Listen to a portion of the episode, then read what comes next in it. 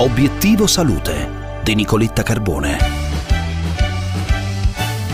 Le malattie cardiovascolari colpiscono le donne ancora più degli uomini. I dati del primo rapporto globale sulla salute femminile pubblicato su The Lancet parlano chiaro e sottolineano l'importanza dei programmi di prevenzione di genere.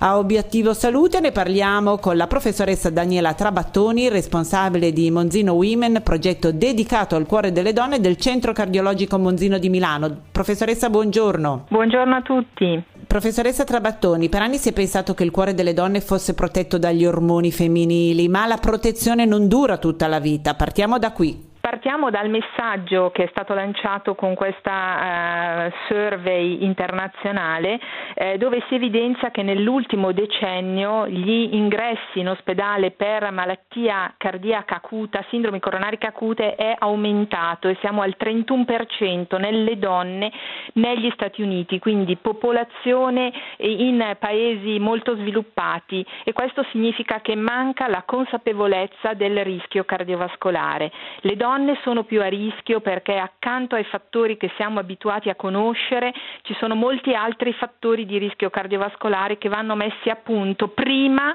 che la, la protezione ormonale esa- si esaurisca con la menopausa.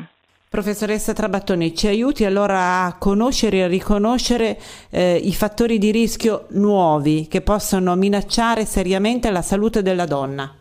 I fattori di rischio nuovi sono la necessità di valutare la paziente a tutto tondo, quindi il cardiologo deve essere allenato a interrogare sulle problematiche ginecologiche, parto prematuro, aborto spontaneo, eh, ovaio policistico, così come patologie autoimmuni, disturbi di tiroide, eh, le donne che hanno già avuto un intervento chirurgico per neoplasia mammaria e sono state sottoposte a radioterapia o chemioterapia terapia sono soggetti che devono essere indagati in maniera specifica, ma accanto a problematiche prettamente cliniche ci sono anche aspetti socio-economici, culturali e eh, stati di variazione del tono dell'umore come l'ansia, la depressione che possono incrementare il rischio cardiovascolare soprattutto nella donna e il periodo Covid ci ha insegnato a eh, documentare maggiormente l'incidenza di queste problematiche nelle donne.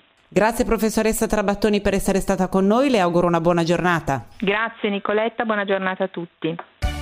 Bene, per oggi è tutto. Tra poco vi aspetto sulla pagina Facebook di Obiettivo Salute di Radio 24. Oggi incontriamo il professor Raffaele Morelli. Parliamo di quando l'ansia arriva all'improvviso, le cose da fare, gli errori da evitare. Vi aspetto, non mancate. Una buona giornata da Nicoletta.